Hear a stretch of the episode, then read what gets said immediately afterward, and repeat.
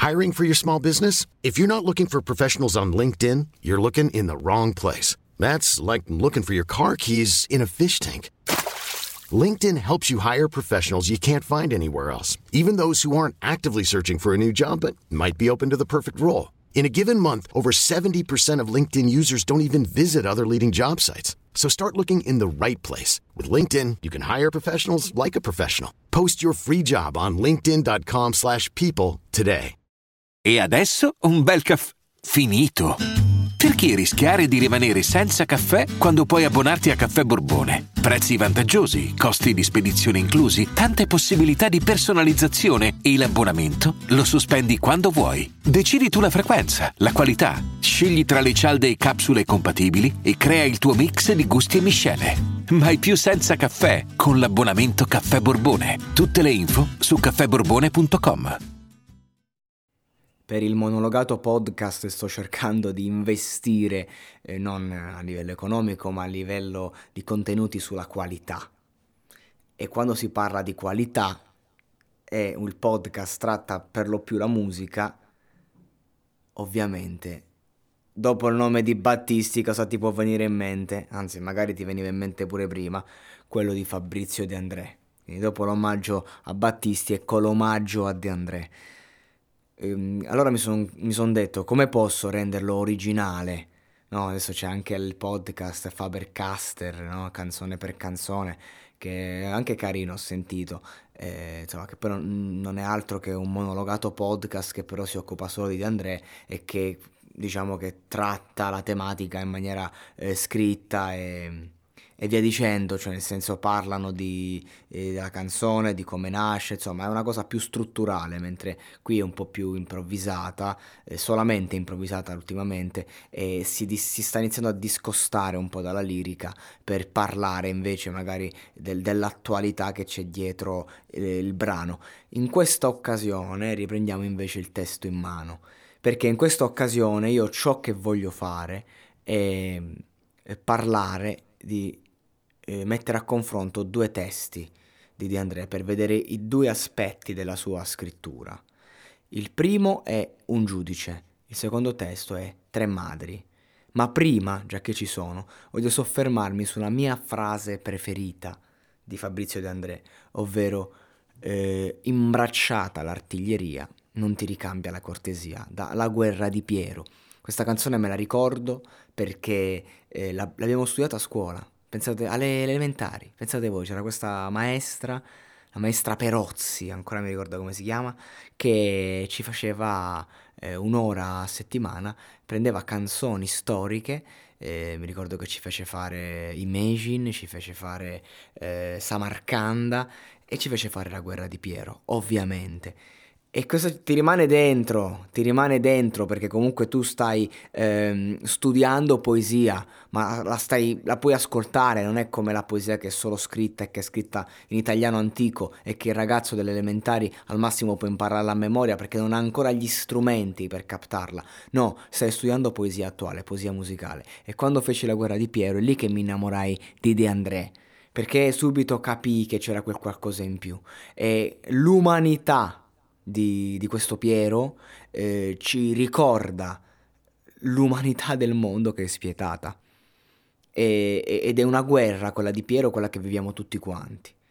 Volevo fare un podcast mix in cui partivo dalla guerra dei Baustelle, che la guerra è finita, questa ragazza di 16 anni che si toglie la vita, era una stronza, aveva 16 anni appena, poi la, ehm, la guerra di Piero, arrivando poi alla guerra di Marco Pantani, volevo fare un, la canzone degli stadio e mi alzo sui pedali, volevo fare questo eh, mix di una sorta di medley e poi ho detto vabbè me lo tengo per me, magari se riuscirò a fare il monologato show nei teatri eh, farò questo medley. Adesso invece voglio eh, parlare solo di due aspetti del del, della poetica di De André. Uno che cura per lo più l'aspetto eh, pratico e razionale dell'essere umano, ovvero che si sofferma proprio eh, su, sugli aspetti della persona e, e, sulle emozioni terrene, quelle più negative, l'orgoglio, la rivalsa. E uno invece che vede l'aspetto più spirituale. Partiamo con Un giudice, che sono tutte, tra l'altro, eh, canzoni che ho già monologato, nel senso che ho fatto le letture, facevo le letture e basta prima di fare le recensioni, proprio su questo feed. E un attimo che ho aperto, ho trovato subito invece le tre madri, che ho fatto lo screen, come sapete io vado in presa diretta, quindi eh, non mi faccio problemi. E il giudice è uno dei miei testi preferiti in assoluto eh, anche comunque accompagnato da una musica pazzesca. Se suonassi, se fossi musicista, mi divertirei tutti i giorni a suonare le note del giudice perché è veramente pazzesca. E tra l'altro mio padre, che è un fisarmonicista, ha avuto l'onore di suonare proprio queste note eh, con la PFM a suo tempo, ehm, eh, con, con, Antonella Ruggero alla, alla, alla voce. Eh, insomma, è stata una bella emozione vedere questa roba qui. Sono molto fiero di mio padre perché appunto è un fisarmonicista e quindi di conseguenza eh, a livello magari di, di, valore artistico ha un valore inestimabile, eh, sia proprio nell'ambiente, ma insomma la sua carriera è bella vasta, però essendo un fisarmonicista non, mi, mi consente di essere figlio d'arte, ma non un figlio raccomandato o un figlio ricco, tutt'altro. E, e questo è, è, una cosa veramente meravigliosa perché mh, mm, non è che dici sei il figlio di Gasman, no, sei il figlio di un fisarmonicista e che non ha mai sposato un compromesso in vita sua e, e, che non mi ha mai fatto mancare niente ma non mi ha mai potuto offrire più di quello che, che, che fosse necessario. E questo è un, um, mi, mi ha fatto mantenere la fame Ok, quando vedo Leo Gasman, eh, quel ragazzo ha voglia di rivalsa, di uscire dal proprio eh, cognome, ok? Però non ha fame, perché non gli è mancato niente, eh, soprattutto la raccomandazione, ecco, cosa che invece io non posso chiedere. Però faccio, faccio questi piccoli eh, viaggi nella mia vita personale. Cosa vuol dire avere un metro e mezzo di statura? Quindi il giudice mi piace perché parte proprio diretto fa capire eh, il problema sociale. Qual è il mio problema sociale? Io sono un nano, sono basso.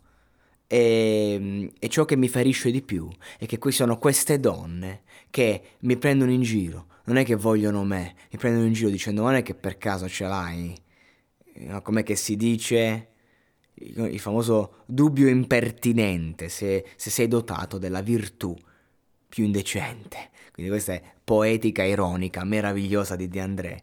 E, e questo non è solo il discorso dell'umiliazione eh, dal punto di vista pratico, è un'umiliazione, questo, questa frase vuol dire le donne che, che potrebbero venire con me non verrebbero perché mi amano, per il mio intelletto. Per questo lui studia, vengono da me se vengono per soddisfare un bisogno sessuale. In, in me non vedono me, ma al massimo possono vedere un organo sessuale sviluppato, ma non vedranno mai quello che sono, quello che ho dentro. E questa vedono solo l'apparenza, vedono solo un nano. Questo rende ancora più difficile la sua, la sua condizione. E quindi passano gli anni, i mesi, se li conti anche i minuti. Al contrario. E lui si trova adulto senza essere cresciuto ed è lì che nelle notti insonni, vegliate al lume del rancore, prepara esami e diventa il procuratore, quindi diventa lui l'essere potente. Non, non mi rispettate, sarete costretti a farlo. Questa storia quindi racconta l'uomo che passa la sua vita per la rivalsa, una vita sprecata, non perché stia studiando, non perché eh, non sia importante eh, studiare per arrivare in alto, ma perché lo fai? Perché magari vuoi diventare medico, perché vuoi diventare magistrato, perché? Per fare del bene, per cambiare il mondo, per il bisogno collettivo o per la prospettiva personale. Ecco, il giudice di De André lo fa per la prospettiva personale, per la rivalsa, per vendicarsi, non per essere un buon giudice onesto ma per seminare ciò che ha raccolto. Ma poi un, sono le ultime due parole. E qui eh, vi suggerisco di vedere un video in cui Morgan commenta proprio il giudice. Prima di genuflettermi nell'ora dell'addio, non conoscendo affatto la statura di Dio, perché De André non lo giudica il giudice, lo lascia al giudizio divino, in quanto Dio è l'unico che può giudicare. Questo dice proprio Morgan in questo monologo finale. E, ed è esattamente così. La cosa bella di questa storia è che non ti viene narrata dicendoti è giusto o sbagliato, ti viene narrata dandoti la possibilità di capire tu cosa è giusto e cosa è sbagliato. Se tu ci vuoi vedere la rivalsa, dici ah questo qua la rivalsa adesso lo mette in culo a tutti, vedi quello. Ma se tu invece vuoi vedere la tenerezza verso un uomo che ha passato la sua vita a cercare di eh, sopprimere se stesso e oggi deve vendicarsi, allora vedi un uomo che dovrebbe bruciare all'inferno, ma che non sta a noi dirlo. Ci sarà qualcun altro che magari avrà la maturità e il coraggio di provare pietà di quest'uomo.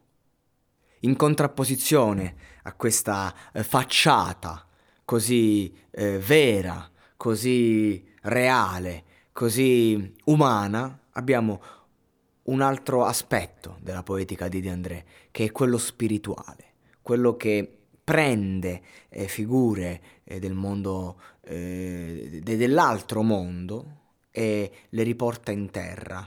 Quindi comunque sono aspetti umani, ma eh, che hanno un non so che eh, di, di spirito più accentuato ma attenzione, io non sto dicendo spirituale, perché Tre Madri parla di Maria, quindi la madre di Gesù. Io sto dicendo spirituale perché Tre Madri parla dell'amore di una madre che vede il figlio morire. E credo che non ci sia nulla di più esasperante e quindi di conseguenza di più doloroso per l'anima che questa prospettiva qui. Per questo gli viene detto, dalla prospettiva dell'essere umano, il becero essere umano, che dice con troppe lacrime piangi Maria, solo l'immagine d'un'agonia. Sai che è la vita, nel terzo giorno, il figlio tuo farà ritorno. Lascia noi piangere un po' più forte, che non risorgerà più dalla morte. E certo che è, è vero questo aspetto non è una falsità, sono tre ladroni. Due non torneranno più, uno tornerà. Non è un addio per Gesù Cristo, è un addio per gli altri due, anche se per, eh, per Tito, eh, uno dei due ladroni, ci sarà la vita eterna, in quanto ha avuto quell'attimo di pietà che gli è, che gli è servito eh, per eh, riabilitare la sua intera esistenza, questa è la, la, grandezza della compassione divina ed è quell'aspetto che mi piace di più del cattolicesimo. Ed è vero, ma la risposta è ancora più emozionante, ancora più toccante, perché sì che lui tornerà, sì che lui vivrà, ma sta soffrendo. L'immagine di un'agonia c'è. Piango di lui, ciò che mi è tolto, le braccia magre, la fronte, il volto, ogni sua vita che vive ancora, che vedo spegnersi, ora per ora. Figlio nel sangue, figlio nel cuore, e chi ti chiama, nostro Signore, nella fatica del tuo sorriso cerca un ritaglio di paradiso. Per me sei figlio, vita morente, ti porto cieco, questo mio ventre, cioè capite che io sono donna, umano, ho portato in grembo il figlio di Dio, ma ugualmente io lo vedo come il mio piccolo, il mio figlio, il mio bambino. Anche se lì è Dio, anche se lui è padre. Nella fatica del tuo sorriso cerca un ritaglio di paradiso. Per me sei figlio, vita morente che già l'ho letto, ma come nel grembo, adesso in croce, ti chiama amore, questa mia voce. E poi c'è la chiusura con la quale voglio chiudere il podcast, perché non c'è altro da aggiungere, non c'è altro da dire. Una frase che racchiude tutta la spiritualità di De André, tutta, tutto l'amore del, del, della terra, in contrapposizione appunto alla, alla becera umanità, alla triste realtà. Ecco, Matrix che agisce, mi, è dato un messaggio adesso, andando proprio a cercare di contrastare eh, il clima, la bellezza di questo momento che sto vivendo, di questo podcast che mi sta riempiendo dentro e di questa frase meravigliosa, un altro messaggio di un politico, pensate voi, a fare in culo la politica. Non fossi stato figlio di Dio, t'avrei ancora per figlio mio.